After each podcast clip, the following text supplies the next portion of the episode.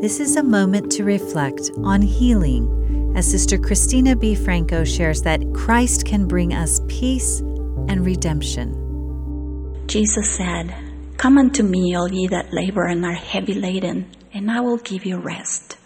Take my yoke upon you and learn of me, for I am meek and lowly in heart, and ye shall find rest unto your souls. For my yoke is easy and my burden is light. To heal brokenness by coming unto Him, we need to have faith in Jesus Christ. Having faith in Jesus Christ means relying completely on Him, trusting in His infinite power and love. It includes believing His teachings. It means believing that even though we do not understand all things, He does, because He has experienced all of our pains, afflictions, and infirmities. He knows how to help us rise above our daily difficulties. As we come unto Him, we can be filled with joy, peace, and consolation.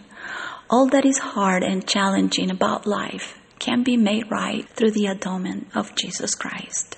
He has counseled us Look unto me in every thought, doubt not, fear not.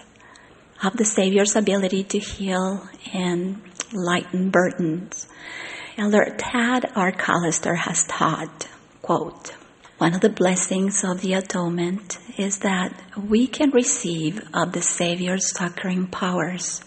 Isaiah spoke repeatedly of the Lord's healing, calming influence. He testified that the Savior was a strength to the needy in his distress. So expansive was his succoring powers that he could exchange beauty for ashes the garment of praise for the spirit of heaviness. Oh, what hope soars in those promises. His spirit heals, it refines, it comforts, it breathes new life into hopeless hearts. It has the power to transform all that is ugly and vicious and worthless in life to something of supreme and glorious splendor.